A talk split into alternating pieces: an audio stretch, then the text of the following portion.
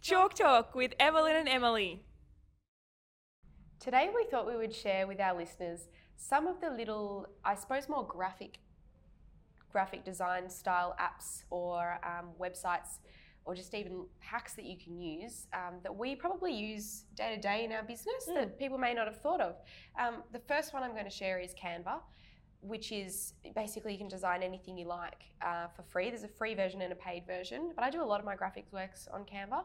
Um, the other one associated with that, Emily, you had is actually a video version. Yeah, so it's called VidWiz, and uh, I actually found out about it because the people who created VidWiz uh, resided in my co-work space. Ah, Yeah, husband and wife team, and it was um, off the back of Canva, I Right. guess. Similar model Yep. uh, with some templates, but you can make 30-second videos, and they are free. oh, cool. Yeah. So yeah. there's a couple of other ones. Uh, another one was Unsplash for stock images. yes, Unsplash is Really good. I Very use that helpful. all the time. Yeah. Um, Giphy Capture, you can make little GIFs from existing videos. So that's pretty cool.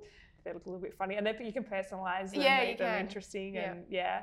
Um, Fiverr is one that you can use. That's mo- uh, not so much an app, I guess. It's more of a, A similar tool? to Airtasker, Yeah. where you can upload tasks that you'd like people to do, and and people put them up. I'm guessing Fiverr came from like I'll give you a Fiverr. I don't know if that's yeah, like yeah. I the- think, well, it's associated. Yeah, I think it came from five dollar note type Yeah, thing. I'll yeah. Give you a fiver. Yeah. Um, Bitly is one that allows you to shorten any URL um, to put in. So sometimes we get these massive URLs that just look ugly, so and ugly. instead of putting that on your graphics works or sharing it with someone, you can put it into the Bitly.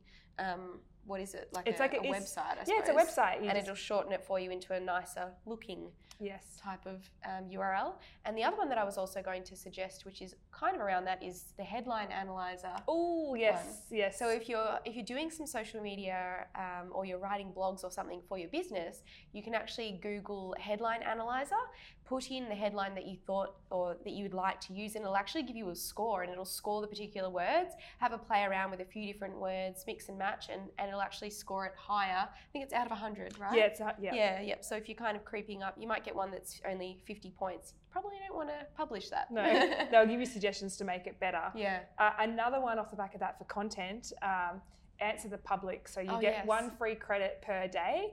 And if you're struggling for content for your particular profession or field that you want um, to know what people are asking about, Mm. what they're Google searching, put in answer the public, put in the title, and out will spit a whole carousel of um, questions that people ask, and you can answer them in, in content form. Yeah, so if I were to put in mortgage broker into answer the public, it would come out with mortgage broker in the center and then spiraling out of that questions that start with why, questions that start with how, what, and then also statements as well. Yeah. So you get hundreds of questions or potential content ideas from that particular word or topic. Yeah, it's a great little hack. So hope some of those apps and websites have been helpful that you can discover and explore and check them out and let us know what uh, apps and tools do you use that Mm. you think would be worth noting for people to know about as yeah, well. and that we can share with our audiences.